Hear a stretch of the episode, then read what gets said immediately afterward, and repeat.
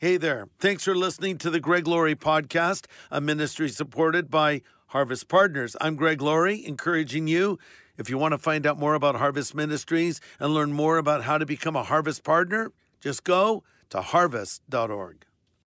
Hello, Harvest Riverside, and uh, all of you watching Harvest Online as well. Glad to see you here at church for a brand new series with the title, Am I Doing This Right? So, we're going to talk about a lot of things together, uh, including singleness and marriage and parenting and much more. The title of my message uh, for you right now is You've Got a Friend. Some of you might remember that song. We're going to look at 1 Samuel 18 and John chapter 15. Now, look, I don't know about you, but I am not a mechanical person. How many of you are good at fixing things? Raise your hand up. I admire you admire. I wish I could do what you do. I make things worse. I admire someone that can pull up the hood of the car and get in there and fix the engine or frame this thing and build this thing. I like to go to hardware stores and walk around and look at all the cool stuff. And I think, I want to get that power tool and take it home. But anytime I'm walking to the house with a hammer, even a screwdriver, my wife is alarmed because she knows whatever I'm going to fix is only going to be worse. Case in point, years ago, we were having a work day at our church up in Riverside right after we uh, moved in. That was our building as it looked. And here I am out working, but taking time to pose for a photograph as well when I actually had some hair. And uh, so uh, there was a hedge that needed to be trimmed, and I saw a hedge trimmer it plugged in, so I picked it up and fired it up and I trimming the hedge. This is fun. I like this. And I kept trimming and didn't notice until I cut through the cord and it suddenly stopped. Okay. So what I did is I looked to the right, I looked to the left, I set it down and I walked away. Never admitted it. Like 20 years later, maybe longer, a friend of mine came up to me and said, I saw what you did on that day. I was up on the roof and he told it publicly in a sermon and humiliated me. So I might as well own it. But, uh, you know, things like that aren't that important, but some things really are important. Doing things right. We all remember that tragic day in American history on January 28, 1986, when the Challenger space shuttle blew up uh, what made this even more horrific was the first school teacher in space was on board. So thousands of little children were watching in their classrooms as this horrible event unfolded for them in real time. So, of course, afterwards, they're trying to figure out what went wrong. Why did this space challenger blow up midair? And they discovered the result, or they discovered the problem was a failure of two rubber O rings. Little rubber rings that seal in the fuel tanks. There was a failure there, and something as magnificent as the space shuttle was brought down, reminding us details matter. Doing things right, that matters. You need to do some things exactly right. So, this new series, Am I Doing This Right, is about relationships. And we're going to go back to God's original plan for relationships. He is the one who created us. He is the one who created marriage and family and all the great things that we built this nation on. You know, it's been said that a family can survive without a nation, but the nation cannot survive without the family. And as we've moved away from God's original design, we're, we're, uh, we're reaping the results of it. Uh, because you can almost take every social ill in America today and specifically trace it back to the breakdown of the family. Look at people who are incarcerated, who have issues with drug addiction, who get girls who get pregnant outside of wedlock. The list just goes on. Whatever it is, it can almost always be traced to the breakdown of the home. They come from broken families. So we need to go back to God's original design because God loves the family. And we're all a part of a family in some way, shape, or form. Maybe we're a mom or a dad or a son or a daughter, a brother or a sister, but we're in a family and God wants to bless the family. But before we get into that, we'll talk about singleness. Jonathan will be speaking on that next Sunday and marriage and parenting. I want to just start by giving you a message about friendship. Friendship. Because we all have friends in some way, shape, or form. And why do we need friendship? Because there is an epidemic of loneliness that is sweeping our nation. Social media, it has not made us more sociable, it's made us less sociable and more dysfunctional. Seems like we don't even know how to have a conversation with each other anymore. I read that millennials prefer texting over talking in person. And I think we've forgotten how to interact with one another. And research reveals that three out of every five Americans feel lonely. One source says, quotes, experts have long known that loneliness and isolation have long ranging effects on the mind and the body, ranging from anxiety and depression to vulnerability to illness, end quote. Yet they have found one or two friendships can dramatically decrease loneliness. I read one article on the Vox News site uh, that headlined Why Friendships Are Different Than Any Other Relationship That We Have. And they stated 12% of Americans have no close friendships compared with 3% in 1990. They concluded we as a, as a society have atomized. In other words, we're working, shipping, and socializing online and our phones have become the primary portal through which we view the outside world. Wow, that's not good. Imagine if everyone behaved in real life like they behaved on Twitter. People would be yelling at each other on the street for no good reason. But this is the problem today, and we see that we're missing something because, listen, we all need to have living, breathing friends not, not anonymous people you play video games with across the planet, not people who comment on your posts. We need human interaction. God created you this way. You're not meant to do life alone. That is why this social experiment of shutting everything down, not only in our nation, but around the world, has been such a massive failure. And it's created so many problems uh, with our children missing so much of their school. They shut down schools and parks and beaches and even churches. None of this was necessary, and it made an existing problem even worse. We need each other, we need to talk together. This is the way God made us. Back in the book of Genesis, we read after God made all these amazing things, He said, It is good, it's good, this is good. Then He said, This isn't good. Not good is the aloneness of man, God said. So he created Eve.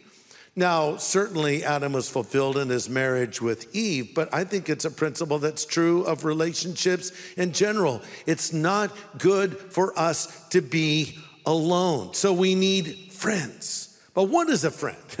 How can we tell a friend from a frenemy? Who are our real friends? That's a question that needs to be answered. I heard about two friends that went out camping in the woods.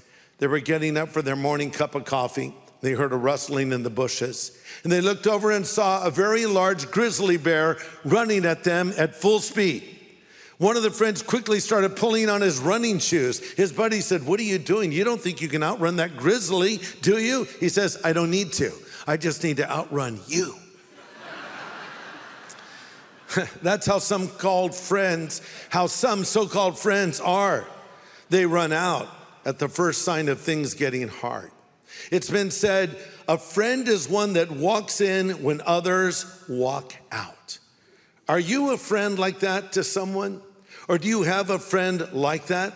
A friendship is made up of two people committing themselves one to another. It can only exist where there is a response, it needs to be reciprocal. And a true friend can open his heart to another friend. And a classic example of friendship is found in the story of David and Jonathan. Uh, 1 Samuel 18, uh, verses 1 to 3 describes it. After David had finished talking with Saul, he met Jonathan, the king's son. There was an immediate bond between them, for Jonathan loved David and Jonathan made a solemn pact with David because he loved him as he loved himself. Isn't that a great verse?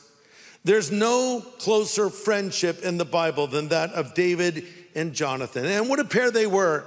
David, the unknown shepherd boy from the country, friends with Jonathan, the son of King Saul, the prince. So, royalty and a common man. And I love how that verse says that Jonathan loved David as he loved himself. You know, sometimes we're told you need to learn to love yourself. The Bible teaches that we should love ourselves. Actually, it doesn't. The Bible assumes that you already love yourself. That's why the Bible says, Jesus speaking, love your neighbor as you what? Love yourself. It's assumed you love yourself. You know you love yourself. Don't tell me you don't love yourself. When there's a group picture taken of you and a bunch of friends, who do you look for first? You look for yourself. Don't post that. I look fat. Or at least let me do some Photoshop on it. Yeah, right. You love yourself. I love myself. We love ourselves. But Jonathan loved David as he loved himself. And what an unlikely pair they were. And it reminds me of Billy Graham and the Queen. The Queen of England, Queen Elizabeth, just died, and she had a 70 year reign. She ascended to the throne at the age of 25. She was the daughter of King George, and he died sooner than expected. And suddenly, this young woman was the Queen of England, but she had a very deep faith in Christ. And when Billy came to England to preach, thousands of people were coming to Christ, and it came to the attention of Queen Elizabeth and Prince Philip and so Billy was invited to the palace and he met them. And that resulted in a lifelong friendship. He preached in her private little chapel over 20 times, and they visited many times. People wanted to know what, the queen revealed to Billy, and he said, It's not really appropriate for me to talk about her, except to say that she was a woman of rare modesty and character. And the queen herself spoke of her own faith and said, I rely on my faith to guide me through good times and for bad. Billy made a commitment to pray for the queen every single day of his life, and he honored that commitment. So the queen now has gone to lay her crown before the King of Kings and the King of Queens and the Lord of Lords. But what an interesting friendship that was. And Jonathan and David was similar, and there was a royal person and a common person. But yet, God had called David to become the king. Even though Jonathan was the rightful heir, he was next in line right after Saul. The prophet Samuel comes along and says, David is the next king of Israel. Instead of undermining David and opposing David, Jonathan supported him uh, and that shows true friendship. So if you're taking notes, here's point number one we need godly friendships. We need godly friendships. In the first stage of your life, you're shaped mostly by your family. In the second stage, or the rest of your life, you're shaped largely by your friends. You become most like the people you spend time with. Show me your friends, and I'll show you your future. Friends will influence you for better or for worse. They'll either bring you up or they'll take you down. Some people bring joy wherever they go, others bring joy whenever they go. Which one are you? Are you Bobby Buzzkill or Debbie Downer? Are you the one that lights up a room or turns the lights off? Are you the one that builds others up or you're always dragging them down? The Bible says in Proverbs 18 24, there are friends that destroy each other, but a real friend sticks closer than a brother.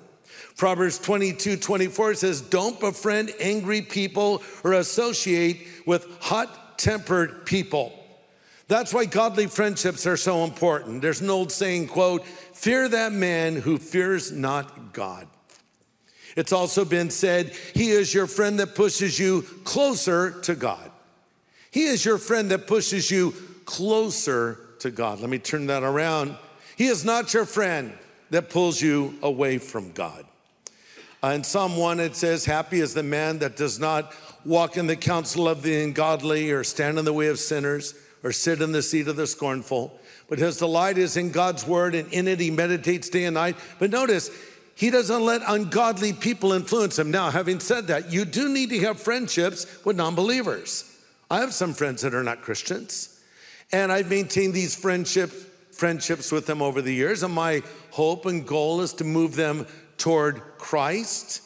And we want to influence them, but your close friends, the ones you confide in, the ones that you spend the most time with, should be godly people. Find a godly friend and be that godly friend for someone else. But if your friend has no relationship with God and they're dragging you, you down, it may be time to part company. Abraham had this problem with his nephew Lot. Uh, Lot was a spiritual drag. So much so that one day Uncle Abraham said to his nephew, Buddy, we, we got to part company.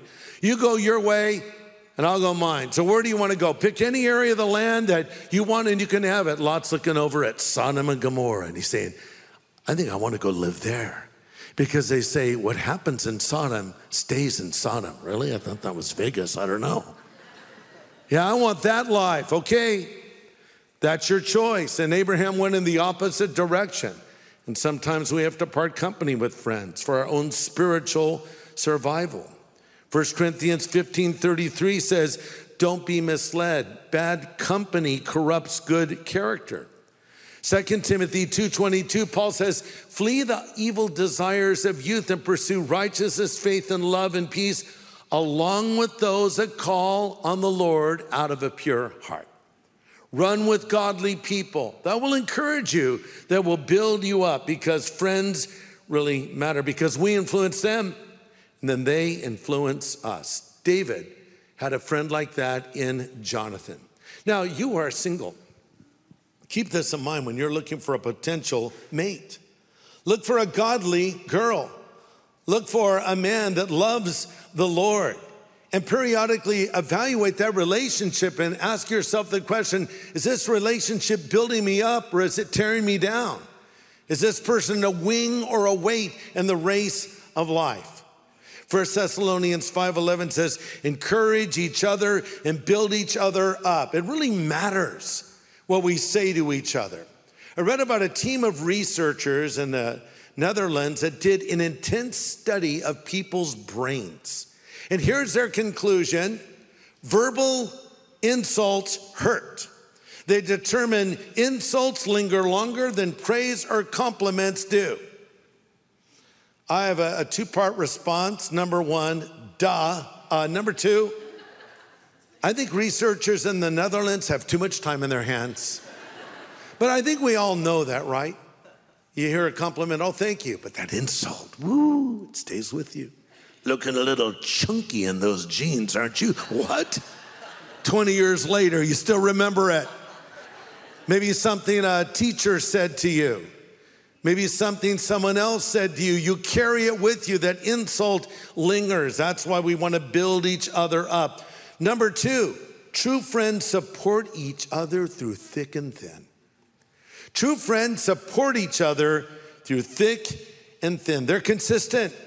Proverbs 17 17 says, A friend loves at all times, and a brother is born for a time of adversity. A friend can help you through hard times. Galatians 6 2 says, Bear one another's burdens and so fulfill the law of Christ. You know, because a real friend will listen to you. You can open your heart to them and they won't jump down your throat or start judging you. They'll try to hear what you have to say and try to help you bear that burden. James 1:10 says, "Hey, be quick to listen, slow to speak, and slow to get angry. But sometimes we're the opposite. We're slow to listen and quick to get angry. And but true friends can share their burdens with one another.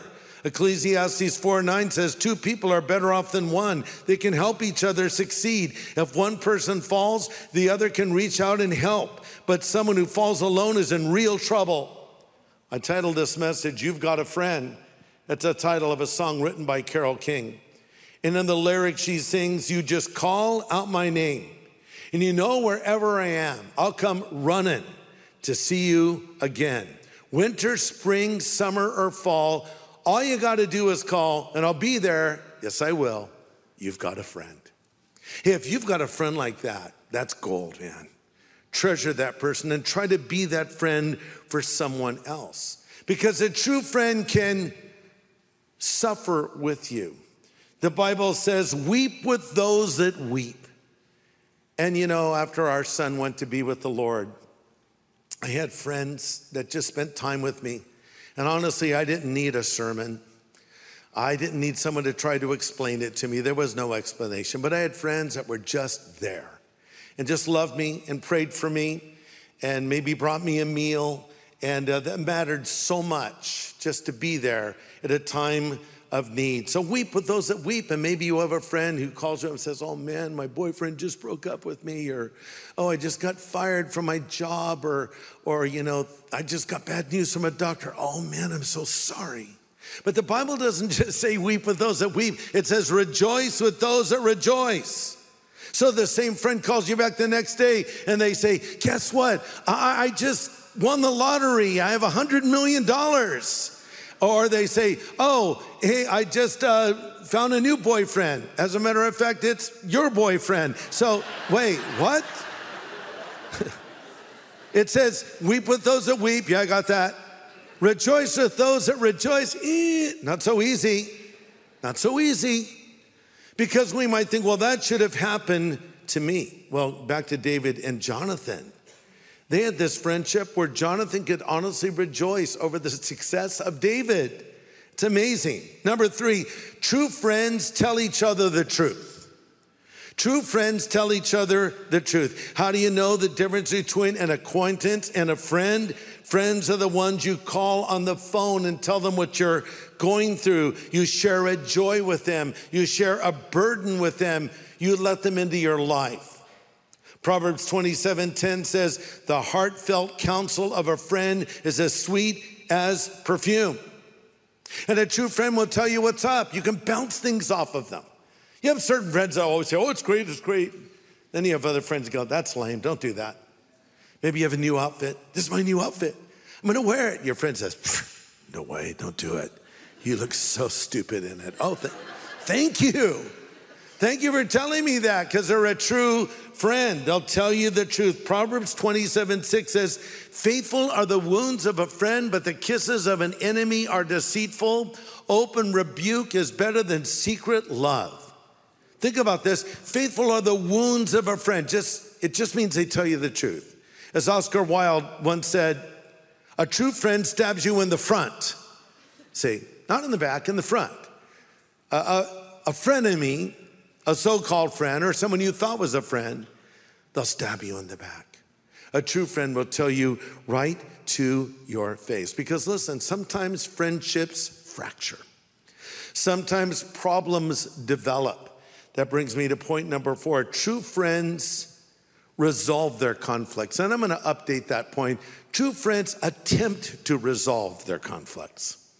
Because some conflicts can't be resolved. Some people cannot be reconciled with. You understand what I'm saying? This is why the Bible says, as much as it is possible, live at peace with all men. Aren't you glad the Bible says, as much as it is possible? I've had certain people that maybe we had a little fracture in our friendship. I reach out to them, no response, nothing. They just don't want to be reconciled with. I don't know what to do with that person. I pray for them. Don't be that person. Because sometimes we'll hear something about someone and we'll talk about them instead of talking to them. Okay, so case in point in the book of Acts, and we looked at this in our series in Acts, we looked at the story of Paul and Barnabas. They went on a missionary journey. By the way, Barnabas was not the real name given to him, it was his nickname because it means the son of encouragement. We might update it to Mr. Encouragement. That was Barnabas, always encouraging other people. So Barnabas saw potential in Saul, the former Christian killer, took him under his wing, introduced him to other leaders in the church, said, This guy's legit, I'm vouching for him. Then they went on a missionary journey, and Barnabas could see that God had really gifted Paul. In fact, Paul was a far more gifted orator than he was. So instead of undermining him, he supported him. He thought, This is great. This is a guy everyone needs to be hearing. And I, I think this is a, an amazing little point because sometimes envy can creep into a friendship. See, as long as you're both kind of on the same level, it's okay, right? Then maybe one jumps ahead. One has something happen in their life where they're catapulted beyond where you were before, and then you find yourself resenting it. You know, we don't necessarily envy those we perceive as greater than us. I don't know if you sit around and say, I resent the fact that Elon Musk has so much money. I wish I could buy Twitter or buy it and then change my mind. I don't know, whatever he's doing. I wish I could do that. Or why can't I play guitar like Eric Clapton? You don't think things like that because you don't think of those people as equals. Envy springs up among people we see as a peer. Aristotle said, and he said this to me personally. Aristotle said, quote, envy grows naturally in a relationship between equals, end quote. Envy has been described as a small town sin. It breeds on proximity. So the way it works is we're both on the same level, more or less, maybe in friendship or in how much money we make or in our position or in ministry or whatever it might be. And, and all of a sudden one just jumps ahead. Oh, I resent that. That's not right. And we find ourselves undermining that person. Why? Think about Jonathan again. He supported David as God began to lift him up. He rejoiced with those that rejoice. Heard the story of a crab fisherman. He'd go out and catch crab, put him in his pail, had no lid on it. Someone said, Why don't you have a lid on your little pail there? The crabs can get out. He says, Oh, that's no problem. The moment the first crab tries to escape, the others reach up and pull him down. That happens in life, doesn't it? Others say, You can't do that. There's no way. I should be doing that instead of you. And uh, so Paul and Barnabas had this conflict, and the conflict was over uh, the nephew of Barnabas, who was named John Mark. They took him on a missionary trip, and then John Mark bailed in the middle of the trip. So when they went on a second missionary journey, Barnabas, Mr. Encouragement, wanted, wanted to bring his nephew again, and Paul's response was, No way. No, you are not bringing him on this trip. So they had a conflict. And we think that's horrible. Men and women of God should never have a conflict. Oh, actually, they should, because we have to learn how to resolve our conflicts. Because we're going to have disagreements. Even godly people can disagree at times. Think about this. Paul says, I went to Peter and confronted him to his face. Whoa, that's like Godzilla and Rodan fighting. That, well, the battle of the titans, who do you root for in that argument? Uh, I don't know. It's like watching your parents fight. No, that, that's hard. But Paul, actually, to be technical, was in the right in that argument, as he was in the case of Barnabas, but they talked to each other. See, this is the thing. When you have a conflict, you don't talk about the person, you talk to the person, and first of all, find out your information is right. On so many occasions, I've heard things spread about people that are not true, so the entire argument is based on a false assumption. And if they had merely gone to the person and asked them, they would have realized it's not as they thought. But they say, well, the Bible says if someone's overtaken in a fault, you who are spiritual should kick them while they're down, spread it on social media. No, it doesn't say that says if a brother or a sister is overtaken in a fault, you who are spiritual should seek to restore them. Matthew 18, 15, Jesus says, if another believer sins against you, listen, go privately and point out the offense. If the other person listens and confesses, you've won that person back. And listen, you're gonna have conflict in marriage. We'll get into this later. You're gonna have arguments. I've told you before, don't tell me ha- you have irreconcilable differences in your marriage. I've had irreconcilable differences with my wife for almost 50 years. but are they really irreconcilable? We're just different, right? We have to work through these things. I've had couples come up to me and say, We want to get married. Would you perform our wedding? And I'll say, Well, how long have you known each other? Oh, six months. Then I'll ask, Have you had an argument yet? Oh, no.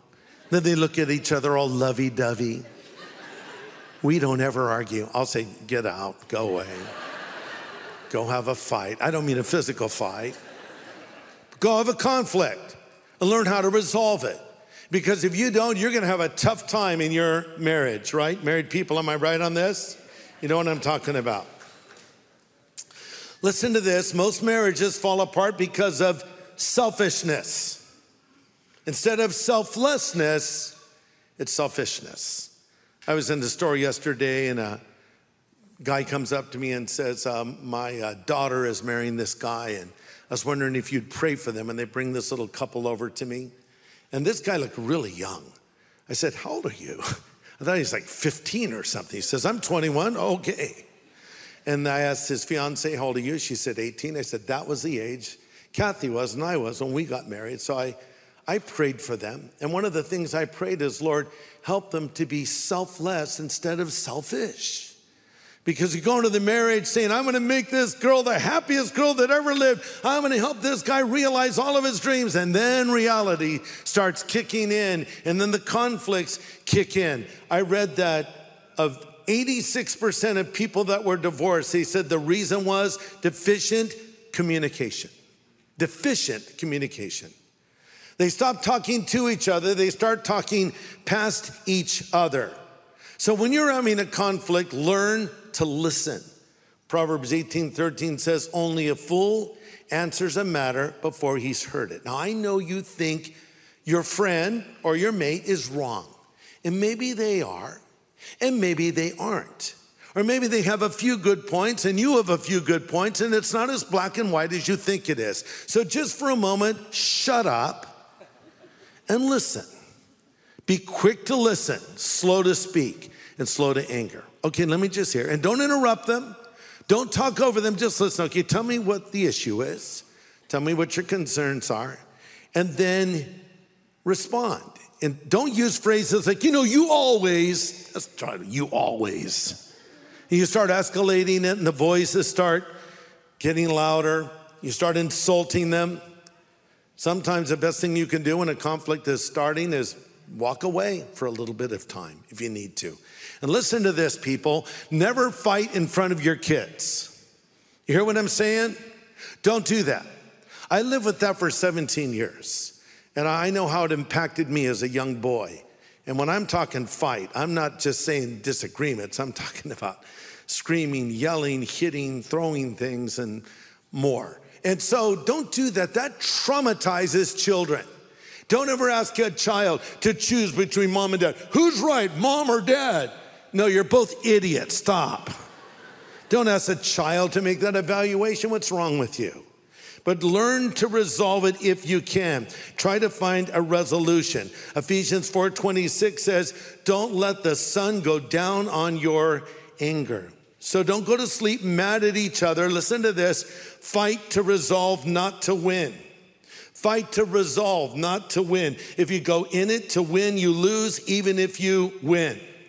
Someone summed it up this way The first to apologize is the bravest, the first to forgive is the strongest, the first to forget is the happiest. I like that. So maybe you're having a conflict with your spouse, your parents, your kids, your friend. Here's something you might try out. Say these words I'm sorry. Please forgive me. I love you. And you might add, it was my fault. Your reaction is, right. No, really. Can you say that? Coming back to Paul and Barnabas, they did reconcile eventually. And in fact, Paul wrote to Timothy about Mark, who had deserted them on the first missionary journey, and said, Hey, get Mark and bring him to me because he's helpful to me in my ministry. I love that. Hey, get that kid over here. I love that kid. See, he let it, he let it go. There has to come a point where you just let it go. Well, but these, just, just let it go, okay? I'm sorry. Uh, forgive me. Come on, let's move forward. Can you do that? One last point Jesus is the perfect friend, right? He is.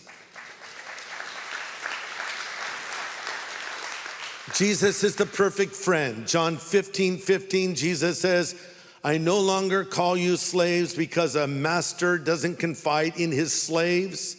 You are my friends because I've told you everything the Father has told me. Come on, what?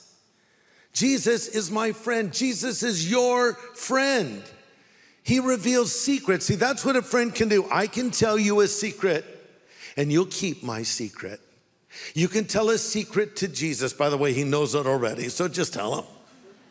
He knows it. But Lord, this is something I want to say to you. This is something I struggle with. This is something that's hard for me. Call upon Him.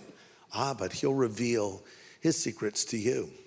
The Bible says the secret of the Lord is with those that fear Him.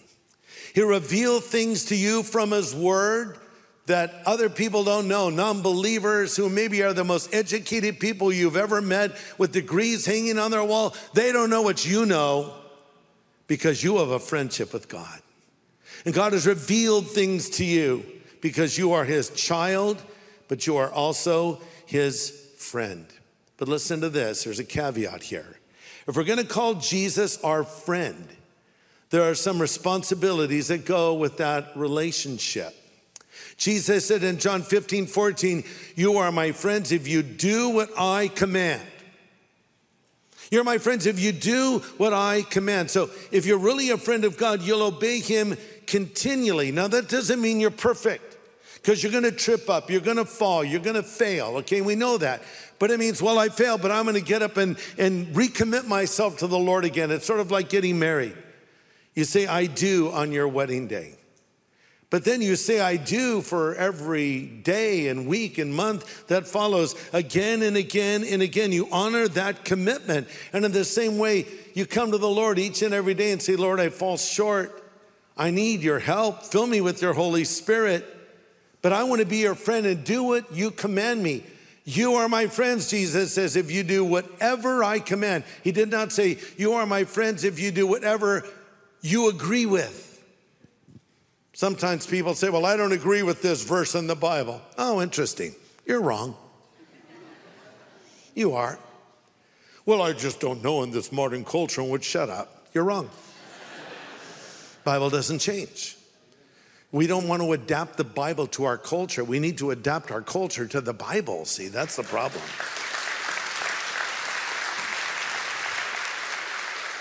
You are my friends if you do whatsoever I command you. Or he doesn't say, You are my friends if you do whatever you find easy or whatever you're comfortable with. Look, I'll be honest with you. There are things in the Bible I'm not comfortable with. I'm not comfortable with loving enemies. I'm not comfortable with turning the other cheek. I'm not comfortable with some things God tells me to do, but this is what the Bible says. And that's a standard we are to seek to live by. You are my friend, says Jesus, if you do whatever I command you. Do you have this friendship with God? God longs for this friendship with you. He wants to be your friend.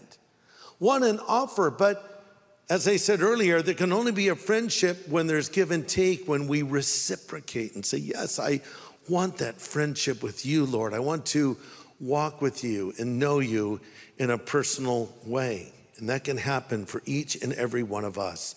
Jesus has proven this friendship because he said, Greater love has no man than this, and he laid down his life for his friends. Jesus laid his life down for you on the cross. 2,000 years ago, the Bible says, while we were yet sinners, Christ died for us. It doesn't say while we were yet Christians or while we were yet friends. No, while we were sinners, when we were the enemies of God, He laid His life down. The ultimate demonstration of friendship and sacrifice for each and every one of us. And if you want this friendship with God, you reach out and you take it you receive it, you accept it. Jesus stands at the door of your life and he knocks. And if you hear his voice and open the door, he'll come in. You need to take that step now and say, Lord, come into my life and forgive me of my sin. I want this relationship with you. And as we close now in prayer, I'm going to give you an opportunity to begin your friendship with God. Let's pray. Father, I pray for every person here every person watching wherever they are. If they don't know you yet, let them come into this relationship with you right here, right now. Now, while our heads are bowed and our eyes are closed, I'm going to pray a prayer for someone that wants to come into a relationship with Jesus to pray. But I'm going to ask that we all pray it together, wherever you are. You pray this prayer too. Pray these words after me Lord Jesus, I want to be your friend but I ask you to forgive me of my sin. Thank you for dying on the cross for my sin and demonstrating your friendship toward me. I repent of my sin and I choose to follow you from this moment forward. Thank you for hearing this prayer and answering it. In Jesus' name I pray. Amen. Hey, everybody, thanks for listening to this podcast. To learn more about Harvest Ministries, follow this show and consider supporting it. Just go to harvest.org. And to find out how to know God personally, go to harvest.org and click on Know God.